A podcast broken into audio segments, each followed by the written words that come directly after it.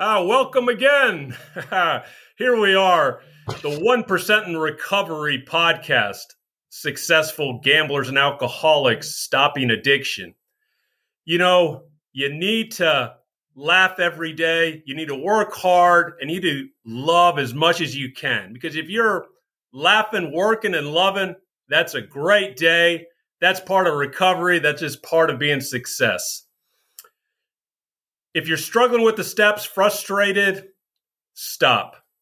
There is a solution. Now out, the 90 day 12 steps road to freedom. It's a video online course. I rewrote the 12 steps, have three questions to each step. They're innovative, creative, and simplified. Also, with that recovery coaching throughout those 90 days to get you to the other side. Today, we are going to be talking on the West Coast with Dr. Timothy Fong at UCLA. How are you doing, Doctor? I'm doing great. Thank you for having me, Hugo. All right, tell us one thing you love. Well, I love tons of things, but probably one thing on my mind today, uh, I love uh, tennis. I absolutely love tennis. I play tennis probably about four to five times a week. I started playing about 10 years ago uh, as a direct answer to uh, working too much. You know, I just felt like I was just, you know, doing too much work and not getting enough exercise and I needed something fresh and I found tennis. And it wasn't just a sport I love, it's but it's all the social connections attached to the sport. Uh, you can play tennis by yourself and have a great time, or you can play tennis with really anyone and not even say anything, but still have a really strong social connection. So I love everything about tennis and, and racket sports. So thanks for asking. Uh, to me, there's nothing like sports. You know, you get those healthy endorphins. You know, me and a couple buddies, we used to play a lot of three on three basketball. And I thought when we turned 40, I'm 56, when I turned 40, that uh, it's going to be the end of competitive basketball. You can shoot some hoops. But mm-hmm. then one of the guys found out the senior games over 50, where out in near uh, southwest Utah, near Zion National Park, you know, they have this Huntsman Senior Games, and they have all kinds. It's almost like the Olympics, and we do three on three, and you can we can yeah. still. And there's nothing like a good competitive tournament, some games, just to get. I think we should all be challenged and kind of be pushed. Absolutely. Do, do they lower the rim there for the older adults, or no, keep it? No, just, there's just no dunking. You know, all, all those are in our past uh, memory bank. But let's jump into the questions we see drugs. Drugs are classified, just so everyone knows, with a schedule one through five. This was developed in the early 1970s. It currently, a lot of there's a lot of talk about fentanyl. Fentanyl is like a class two.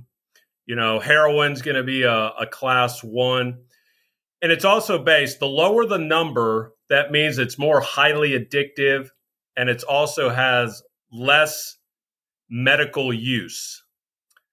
So, but we don't do this with behaviors, doctor. And you know, we're thinking about it now. We talk now a lot about gambling and you know the the addiction of gambling, and you know we also there's also a lot of talk about porn and food. If you were looking at a scale just like that, a one through five, and I'll put in my suggestions after you give your opinion where do you think gambling would la- would end up and how highly addictive is when they start talking about free bets you know just getting that hook into you and then how many people they can get? You know this is an amazing question. Uh, this is the first time i think we've actually thought about it this way. So you're absolutely right. The, the you know the dea schedule schedule one through five is based on as you said medical value combined with uh, addiction qualities combined with utility you put that all together, and when we look in the gambling side, for instance, I said slot machines versus poker versus craps versus blackjack versus betting on sports. Those are the games itself. Then you actually have the technology to play those games. So the question really is are the games themselves inherently more addictive, or is it the technology that makes and enhances that level of addiction? Well, we start first with just the games themselves. So back in the 90s, when I first started getting into gambling addiction research, the thought was, and I don't, I don't know if you remember that, when video poker machines came out, people called them, quote, the crack cocaine of gambling people said these are more addictive than traditional poker or even slot machines. They thought it'd become more addictive because number one, the speed at which you can play, the basic number of bets per minute, combined with the progressive jackpot mentality, meaning small amounts of a wager in, uh, in anticipation of a huge reward. And that's in combination, and the fact that they just never shut off 24 hours, seven days a week. You fast forward now to 2023 and where we think about that, we don't categorize those differences today. We don't say one form of gambling is inherently, quote, more addictive than anywhere else. My opinion, though, is that we should do more research and look at that. As an example, in California, what we're seeing is the number one form of gambling that's reported every single year in our treatment program since 2009 is always slot machines. So it's never changed. And this is a state that has many other forms of gambling, right? Lottery, horse racing, unregulated sports betting, blackjack, poker, various types of dice games. But every year it's the same thing that the number one. So the question then is does that mean slot machines are the most addicting? Or is it just because there's 20,000 slot machines in the state? well, there's 20,000, you know, video, uh, you know, lottery vendors in the state there as well. So I think there does need to be some work to educate consumers before they start gambling to say that this particular form of gambling you're engaging in may have X level of risk of addiction. But we don't do this for tobacco. We don't do this for alcohol either, right? You know, where you say, is alcohol wine or beer? beer, wine, or hard liquor is any of those more addicting? Instead, what you have are like regulations on how much alcohol you can put in a drink that legally can be sold. Roundabout, I think absolutely. So I wouldn't say right now inherently that I think any of these current forms of gambling are so addictive that they should be banned or removed. What I will say is that there should be greater attention paid to some of the features that make certain forms of gambling more addictive. Now we know what those are, and those are again number one, if you can get more bets in per minute. Number two, if you can do this 24 hours a day, seven days a week with lots of ease and anonymity. Number three, when you're playing games, again, low value wagers with a high value reward. Those tend to be a little bit more potentially addictive those are features I would highlight. If we see those things, we should be regulating them with a little bit more um, uh, of a closer eye. Let me borrow another example in the cannabis world, right? Think about the, the strength of cannabis now in 2023 that's available in terms of concentration of THC, much, much higher, right, compared to the 80s and 90s. Then you say, well, does that mean something like a THC containing cannabis product that's 70, 80%? Is that inherently more addictive than one that has four to five? The answer to that is going to be yes. That doesn't mean that person is going to be addicted 100%, but it just means that risk is elevated. So I do think what matters isn't just the game, but it's the concentration to which you have access to the gambling, as well as whatever protections are in place or not. As an example, none of these gambling games would be addictive if there's a cap on it where you can only place one bet per month. So if you can imagine a world where you can only place one bet on one sports game per month, well, by definition, it would never become addictive, no matter how quote addicting that form of gambling is. So put it all together, it's it's an area we we we don't equate yet with behavioral you know behaviors like we do with substances to say, hey, this type of gambling game is X more risky than this other. Uh, we definitely need more research. But to me, the thing that really matters is will you be able to place your bets much more frequently than uh, you know sporadically? There's a reason why we don't see a lot of lottery quote uh, uh, patients. Is the lottery drawings even for the massive you know jackpots only occur twice a week, so we don't see people constantly feeding and chasing in one day. You know, they may pour a thousand or fifteen hundred dollars into the lottery, but those men and women are fairly rare. It's just not that same repetitive, anonymous, instant quality that you get, say, from slot machines or things like that. Yeah, I can just tell you on, on my own history. I was a sports bettor and bet on horses. You know, I haven't gambled now in 22 years. My last bet was April 13th, 2000. But I remember in the mid 90s, I was in Vegas and I ended up getting, getting ready early. And I went down, and everyone was kind of, we were going to go out to dinner. We are probably going to go to a show. And I was waiting. So I go to the bar, I get me a, I, I get a beer, and then I just see video poker and I said, okay, I'm just going to pass the time. These guys should be down here in about, you know, five ten minutes. I'm going to play $5 because, you know, I don't want to utilize, you know, gambling money on things right. I don't want to gamble on. Right. I said, about $5, pass the time, drink my beer. All of a sudden, I'm just like almost sucked into the game. Yeah. And the next thing I know, it, it takes them about 20 minutes. And now instead of betting $5, I'm already in for $40. Right. And then after I got into recovery, there was a guy who used to be, I don't think he worked with the Illinois Council, but he came down, and he gave a talk here in Houston, and he said, like what you were saying. And the other part of video poker is, is that it's very hypnotic. Right. It brings you in, even without you not even knowing it. And because there was no learning curve, mm-hmm. the speed, it was a quick win or loss, all those factors is what makes video poker. And I know now in Vegas, they, you know, they kind of do, there's no longer pulling the lever like, you know, like in the old days, you know, so much of it is video poker as well as even video roulette. Right. So many of the games are now pretty much on a screen. So they can either go mobile. And to me, it's just another form uh, well, you go mobile. It's also a lot less expensive. You don't have to staff right. it. A lot less chance of uh, breaking down or corruption. Uh, and what you're highlighting again is that it's gambling uh, forms that are about engagement, right? And we all want to be engaged in entertainment. You know, we want to go into a movie and be lost for two, three hours and, and be in a, a special place, right? That's what's entertainment, really good entertainment's about. But you're absolutely right. It's also the same line that what draws people then into the addiction because it's that zone of escape. It's that stimulation. It's the firing off of various neurochemicals, even in an instant. And again, if you played that video poker machine, but it only allowed you one bet every three minutes, you would say, oh, this is slow. This is not that interesting. Um, I'm going to go do something else. And I think that's where we always have to look at technology that brings more bets in front of a person that's the risky part combined with whatever they're doing to engage them so they don't log off.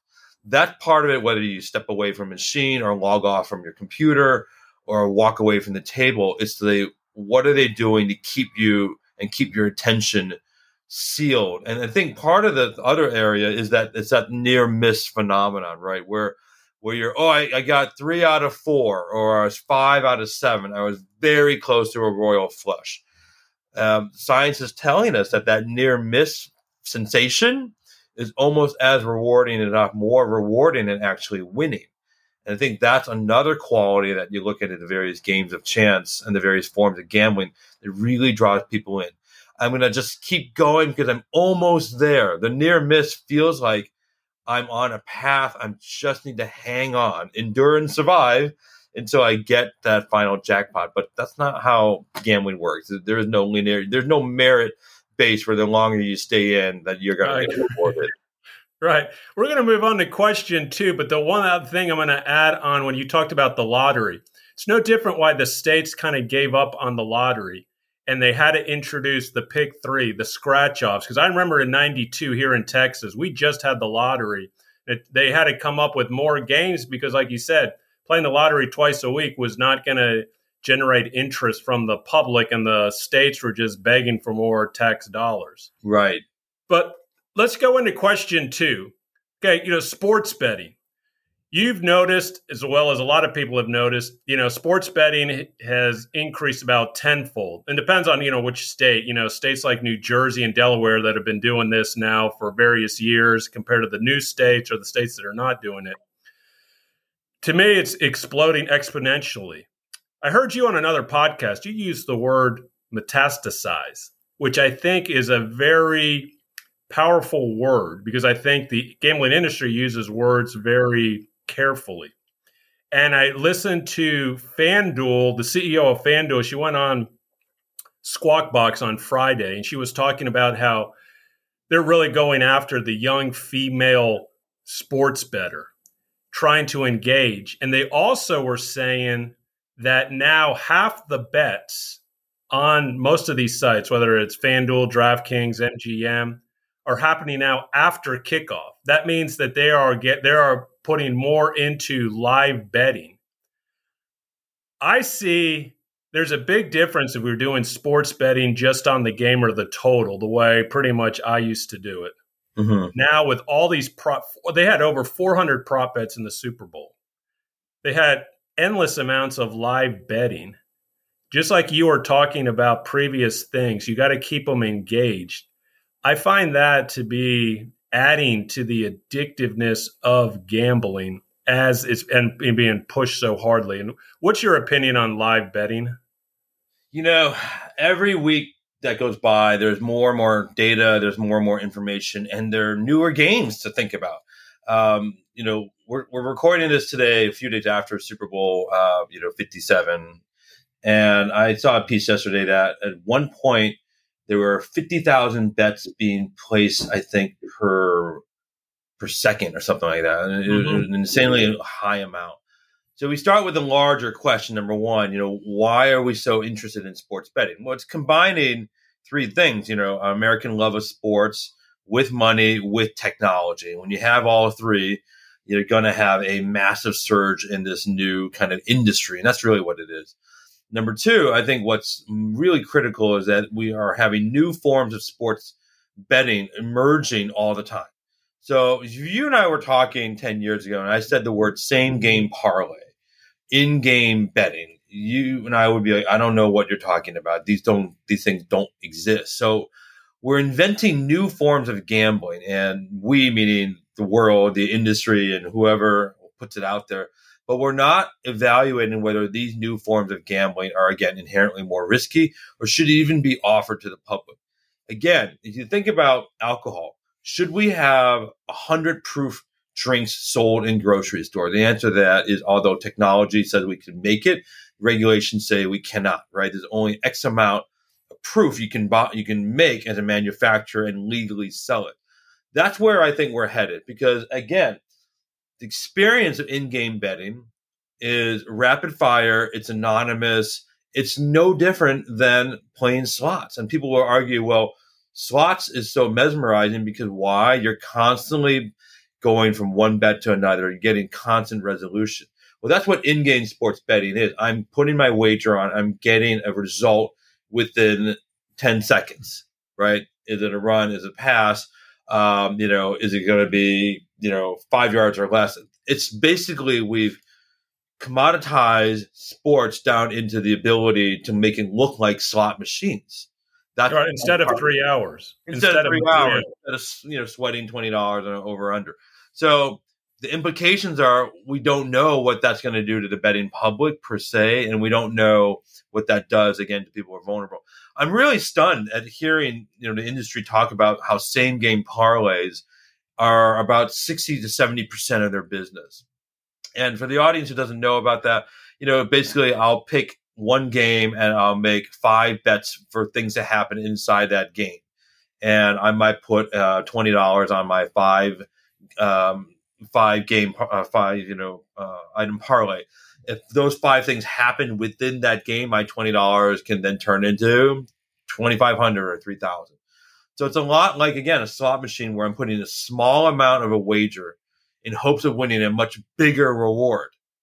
But the more items I choose under my same game parlay, the more random chances being introduced. But the illusion that a lot of sports bettor have, which is different than slots, that there's an illusion of much deeper control. I know this team. I know the trends. I know what's going to happen. That's the part that I think is so interesting that we're not talking nearly about. Because most people in sports betting, I think, still don't view it as luck. They view it as I have an inside information. I know a guy who knows a guy, or I've been following this trend, or I follow this person online who's 100% accurate with their picks. So, unlike slots, where there are, of course, illusions of control, it's much more obvious with gambling.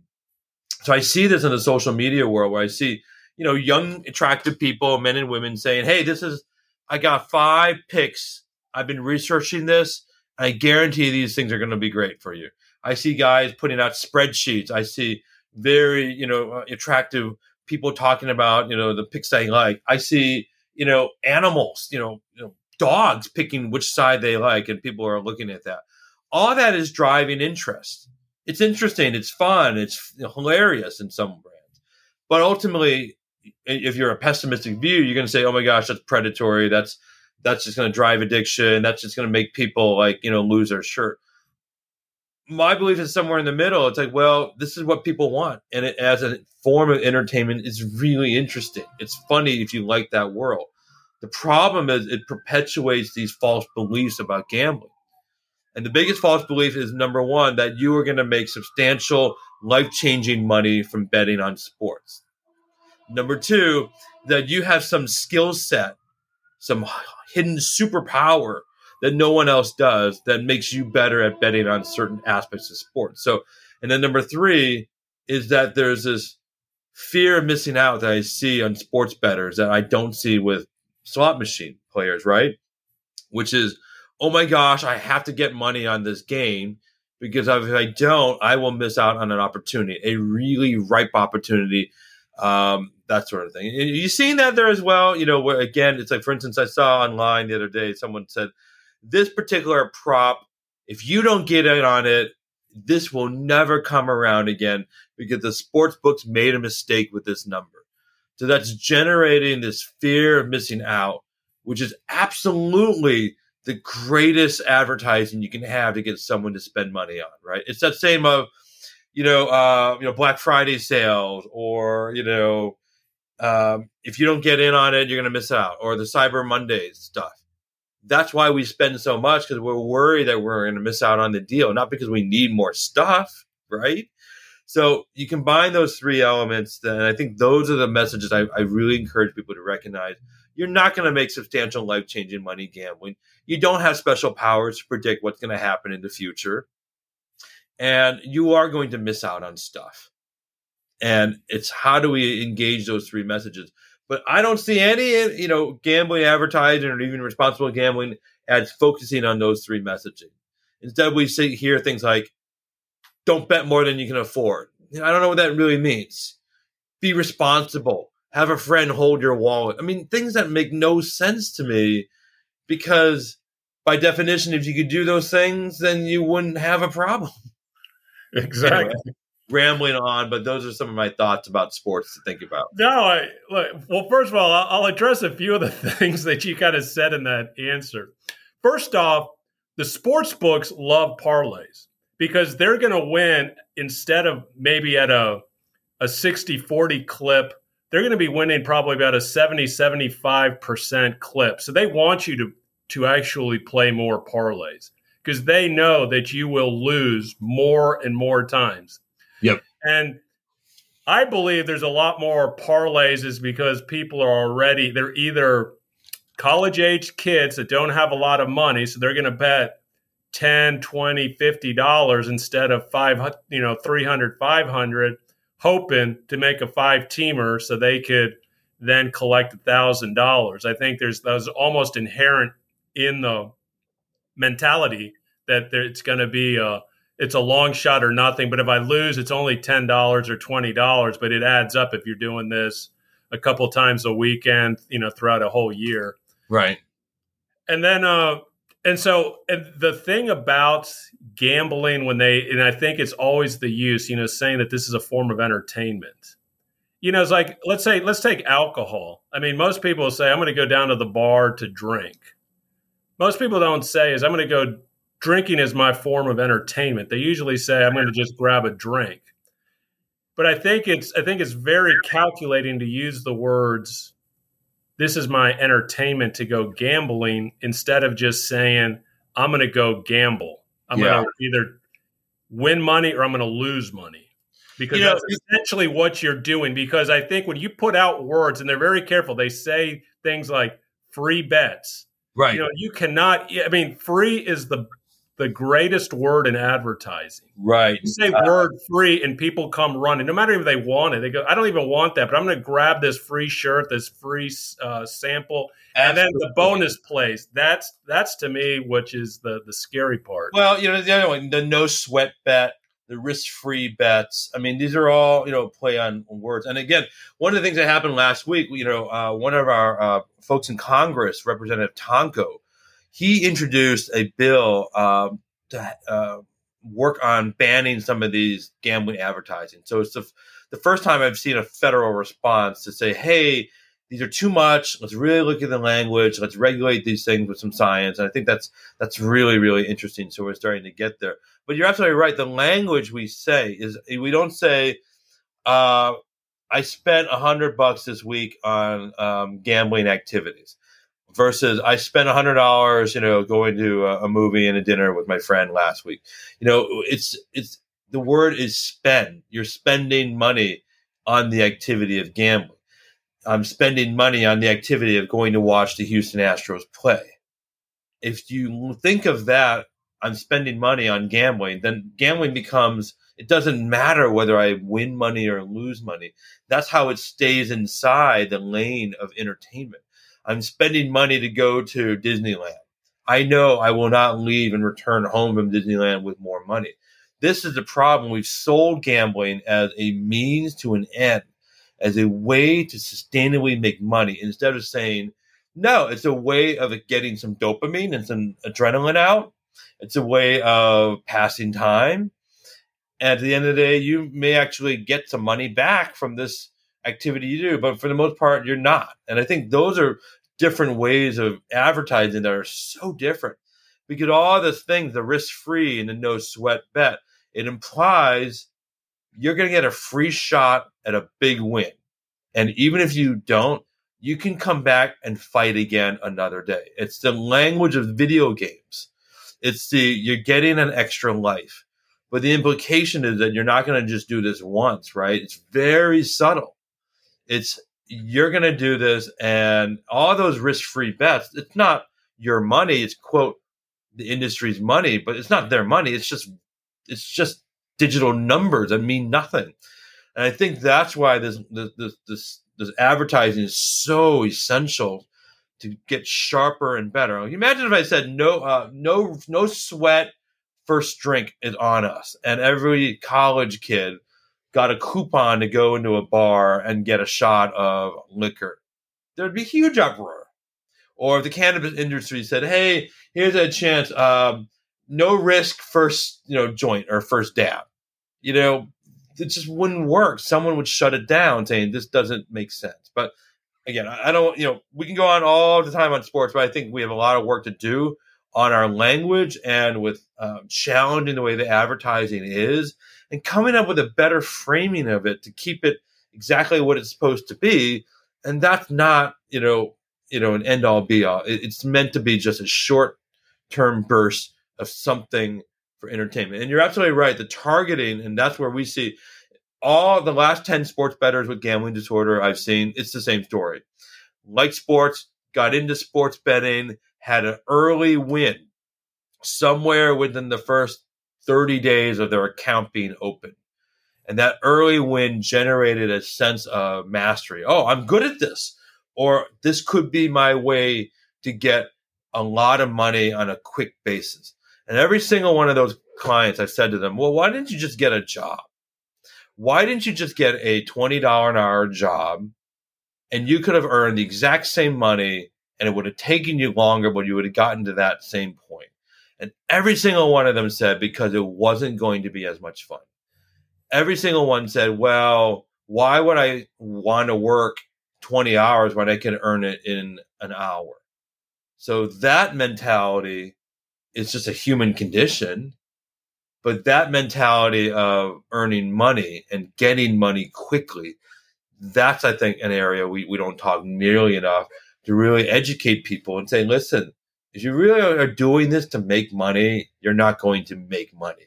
If you really want to make $3,000, you have to do it the old school way, which is working for it and saving it. That's just my opinion. Well, you got to, I tell people all the time if it was as easy as flipping a coin. See, I think a lot of people get sucked into it. I'm going to pick one team or the other, or one bet or the other. And it's just the same thing as flipping a coin, heads or tails. And I says, if it was a 50 50%, I'd say, okay, do it. But I say, do you think all the hotels on the strip in Vegas get only bigger and bigger and much more luxurious because it's a 50 50? Right. The odds are slanted in the house's favor.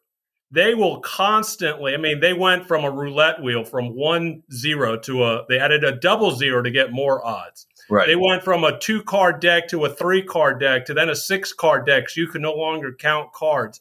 They're constantly one step ahead of you. I always tell you, don't think that they're in they're in here to take as much money from each gambler. It's like they said, I mean the statistics are that every person who lands in Vegas will lose $580.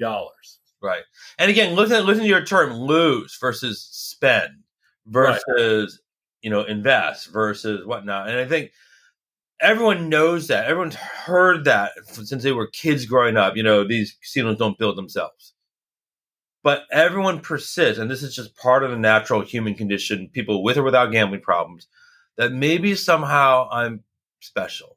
Maybe somehow right. I can I'm the one that can beat those odds. And wouldn't that be amazing?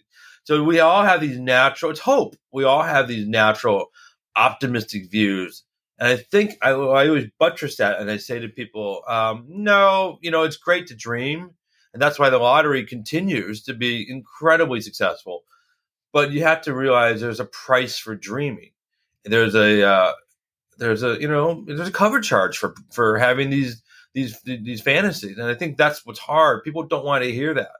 People want to be able to you know dream and, and, and do that naturally, but you know we've created a world where you you have to pay a price to dream. But anyway, I know you got one more question. That's, well, that's the thing is is like it, within the gambling twelve step programs, there's a thing about the dream world of the gambler. Yeah, the compulsive gambler thinks that they are all of a sudden they're going to magically win and get all this money, which they are not. And I think well, we'll finish up. We're going to go to question three. Is is that thing that you said earlier about research?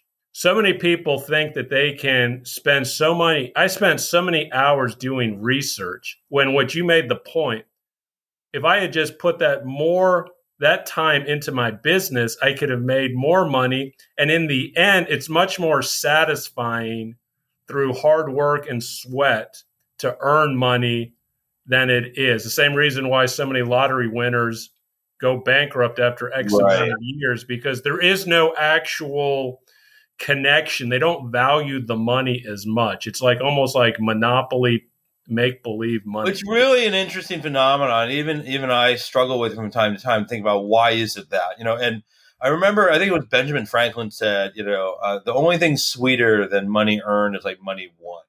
And I thought about that in my early years as a physician. Um, and I remember one time uh, I, I was you know gambling in Las Vegas and I played maybe for like an hour, and I walked away with a hundred dollars.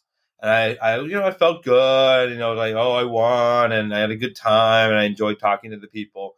And then I had a fellow gambling researcher say, "Hey, you know, for that one hour, you could have seen two patients, and those two patients would have gladly have paid you, say, two hundred dollars to just talk with you. You could have made four hundred dollars." And how would you have felt after that? And I said, wow, I, after, you know, a day in the clinic of seeing patients, I don't feel the same way I feel like when I, you know, walked away from a, uh, you know, the gambling table. It's a different feeling. I, I did say to my friend, well, if I got paid immediately, you know, if I actually got cash in my pocket and didn't have to pay taxes on it, and I could walk out of my office, I probably would have that same feeling. So there are all these different parts that are attached to it. That's the same thing with gambling. You know, imagine if you were you had won that day, but you couldn't get your winnings for six to eight weeks. How many people would no longer gamble? How many people on you know wouldn't play the games and wouldn't bet because they'd be like, well, the whole point of is to get money.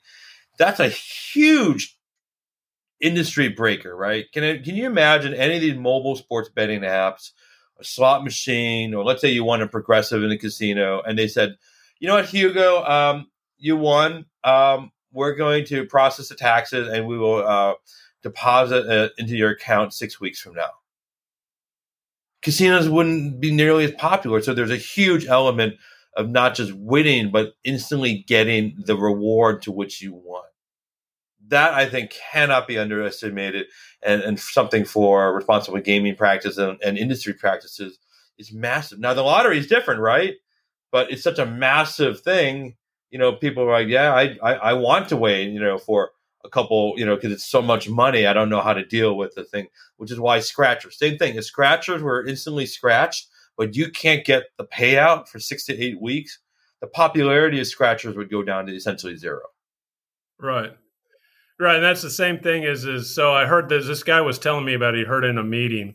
You know, like they talk about people being a dope fiend if they're hooked on heroin. And the guy says, you know, gamblers are like these hope fiends. They're hope con- fiend. Yeah. They're constantly looking for the hope that's just never there. And it also goes back when you say these free bets the drug dealers, that's why they always give you the first hit of dope. The first hit of dope is always free, just like these bets. And one thing I don't know if you know, MGM was saying that they had a spike in their online betting on Super Bowl. But they okay. don't also tell you is that they had a promotion. If you were a first time bettor that you signed up for the app for Super Bowl, your first bet up to a thousand dollars had insurance that they were going to cover your loss because just as you know and I know and every other compulsive gambler that if they win early they're more apt to keep betting and then get sucked in and I find that very disturbing knowing that they're just preying on people going okay just keep gambling and you know we're even if you lose you're okay because then right. it just gives that extra assurance that hey there's no risk here Right. And not even thinking that their brain is already being hijacked. But let me go into question three. So, in the gambling cycle, there's the winning phase, the losing phase, the desperation phase, and the hopeless phase. And so, as people should know, if you do the same with drugs, the last phase is usually called the crisis phase. For gamblers, because it's hopeless, there is unfortunately higher rates of suicide with gamblers compared to other addicts. Now, with all the mobile phones, the live betting that we've already kind of talked about, all the advertising, all the support from the media, from sports, from churches, the old cycle was about 20 years. That was my cycle of addiction from start to finish about 20 years before I really, you know, you know, stopped gambling. I see things moving at a much faster rate, you know, maybe even 3 to 5 with all this. Tell me, what do you see within the cycle of addiction on the quickness of going from start to I I am really I'm just completely under and I need I need help. So the phenomenon is uh, telescoping. Uh, the idea from the very first time you're exposed to something, uh, how long will it take before you develop problems related to that? Uh, it's been a concern in the gambling field for the last 20 years. You know, people have said that we were seeing this with the slot machines, and they said we're seeing it with female gamblers. Uh, we're not quite sure whether we're going to see it with mobile sports bettors, but it makes sense, and it makes sense that we would in part because again number one when you have so much gambling access when you have so much availability but the other link on this is when you have so much available financial capital you can't have a gambling problem unless you have money and access to money so my concern is that i don't think we're focusing nearly enough on working with financial industries. And I'm talking about things like the payday loans and the online loans. Um, so many of my patients, when I say to them, Where are you getting money to gamble with? They'll say, Well, credit cards first, but then when those get exhausted, I'll go to online banks and I can get a loan for five hundred or thousand dollars. And we're talking like, you know, people in college or, you know, in their early twenties.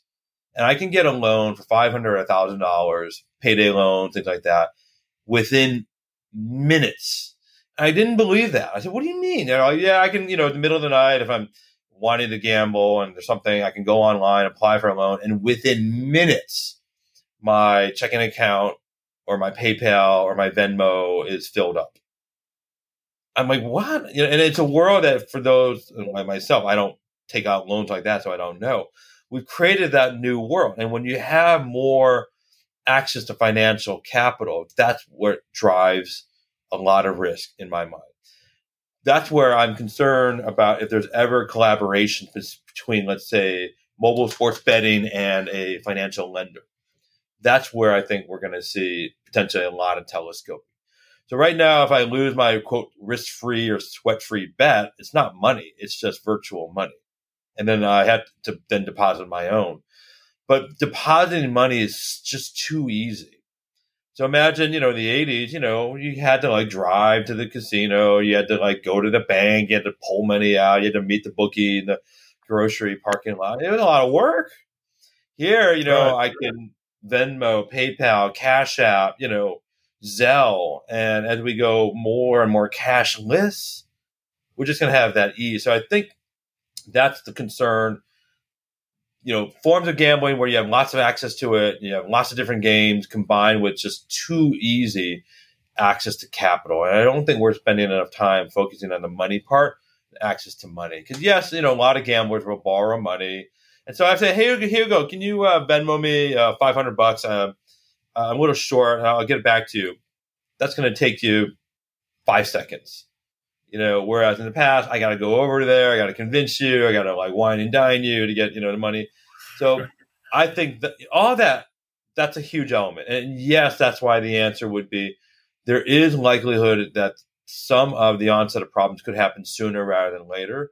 But there's also the likelihood, and this is the hope and optimistic view I have, that the access to help could also be much sooner. And that's really the message I want to leave is that even though you may develop problems online, you can also get help online. And that's where, you know, things like your podcast, things like uh, Kindbridge Behavioral Health, which is a telehealth company for online gambling and online gaming, things like our California treatment program, which is telehealth, which means you never have to leave your home to access high quality treatment for gambling and gaming disorders. I think that's the premise. So just because we might have more problems sooner, that doesn't mean we can't get more treatment sooner. And I think that's the, the counter argument that's really important. The problem is, in my experience, is by the time people enter treatment, almost invariably all their severity of gambling disorder is very, very severe. So the question, and we don't have an answer to, how do we get that person who is in the early phase doesn't matter how long it took them to get into that early phase of gambling disorder, whether it took them a year or 10 years, but if they're starting to have beginning signs of gambling trouble, how do we get them in front of professional help rather than waiting until things are in crisis? You know, and this is where I'd ask you, you know, you, you have a lot of experience in this. Those first couple of months when you're in the early phase, what would have taken for you to go seek help or be willing to go talk to a stranger about your own gambling activity? Well, for me is is you know my journey is well documented. I stopped drinking May 24th of 97 and you know I had a family that never believed in therapy. We never talked about emotions. So my emotional intelligence was very limited and low. So I just decided, you know, because I had a weekend of getting drunk, losing money, being, re- you know, a girlfriend didn't want me to come over, rejected from sex, all this. I went to my first 12 step meeting. And it took me, then after a year and a half, by going to some meetings, reading literature, I went to go see a therapist, even though, and I tell my family would still thought that it was not necessary. I just needed to pray more. And then another right. year and a half later, and then I spent a year and a half just lying to my therapist saying that no, I stopped gambling, even though I was still gambling. And he probably knew, but he didn't press me on it. Mm-hmm. And then about another year and a half's when I really started to work. I'm a big believer in 12 step literature or 12 meetings, the literature, but I'm also a big believer in therapy. I'm a big believer in, you know, doing those other things, those kind of like healthy outlooks. You know, I was always an athlete and you know you know get back you know eating right you know doing er, all those things that really help with your kind of like your brain chemistry but that kind of leads into me to me is is like how do we get people earlier is as we see just the spikes of so many kids now with high anxiety. Yeah. So many kids now with depression. And you know, they still are like with so many addicts that I've known, you know, there's always a story of some type of trauma, whether it's abuse, could be physical, sexual, but it, more likely it's there's a lot of verbal abuse or there's a lot of neglect. There's a lot of loneliness. And I would be like trying to ask you is, is, how uh, you know other ways to almost interject emotional intelligence courses in school curriculums we've seen the evidence in some cities when they start the day off with daily meditation that that lowers so much anxiety so much physical fighting within the schools they yep. just i just saw a story about one in new jersey but i had seen one about three years ago in san francisco there's so many little things that could be done that could really enforce and just uplift us so we can just live joyful. Right. Right. There's no doubt. And, you know, the name of your podcast, you know, uh, harkens to that. You know, your 1% recovery also there as well. But it's inherent on all of us to figure out how do we embed just these small changes. You know, uh, who has the power to do it, who's willing to speak for change and things like that. And, and I think what I say to a lot of folks in recovery is this is that you know absolutely it it you know two minutes a day five minutes a day seven minutes a day you know if you just start making those very small changes because recovery as you know it's just overwhelming like where do i even start you know how do i reverse all that you know well that's and, why i try to make it easy yeah. Right. I agree. That's why I try to make it simplified. Like I tell people, to me, step one is we believe the lie. Step two is we need help. And step three is we're no longer alone. If we could really tell people that the, the addictions just lie to you, will constantly make you think that you're going to feel better, yeah. you're not. Yeah. And then the other thing is, is we all need help. I constantly tell people all the time, you can't solve life on your own. We need help, whether it's financial, relationship, your job, emotions, we or spiritual. We all need help. We need to seek coaches, teachers, uh, courses, Mental. all that stuff, and then realizes that life's meant to be with the people that you consider family or your group or you know your your neighborhood, right. your, your buddies. And so let me finish with this. Any last words you want to push? Uh, I know we were talking about March being problem gambling month and anything else that's going on at UCLA or in the state of California. Yeah, you know, if anyone's interested, take a look at our website, uclagamblingprogram.org. We oftentimes list uh, our, our more recent work, uh, research papers, uh, videos. You know, we have some educational things there. Uh, we do have in California through 1 800 Gambler. Anyone who lives in California, a no cost treatment for a gambling disorder as well as affected individuals.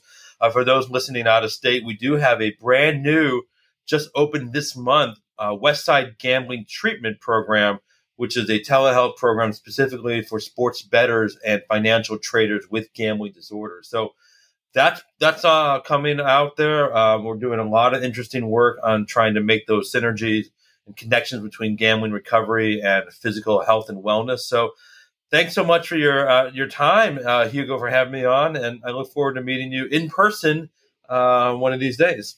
Exactly, and just so everybody knows, everything that Dr. Fong just said is going to be in the show notes, as well as connections to the 90 day 12 steps road to freedom. So there's a lot of information sources out there. Utilize them. And with that, we are going to conclude this episode of the 1% in recovery.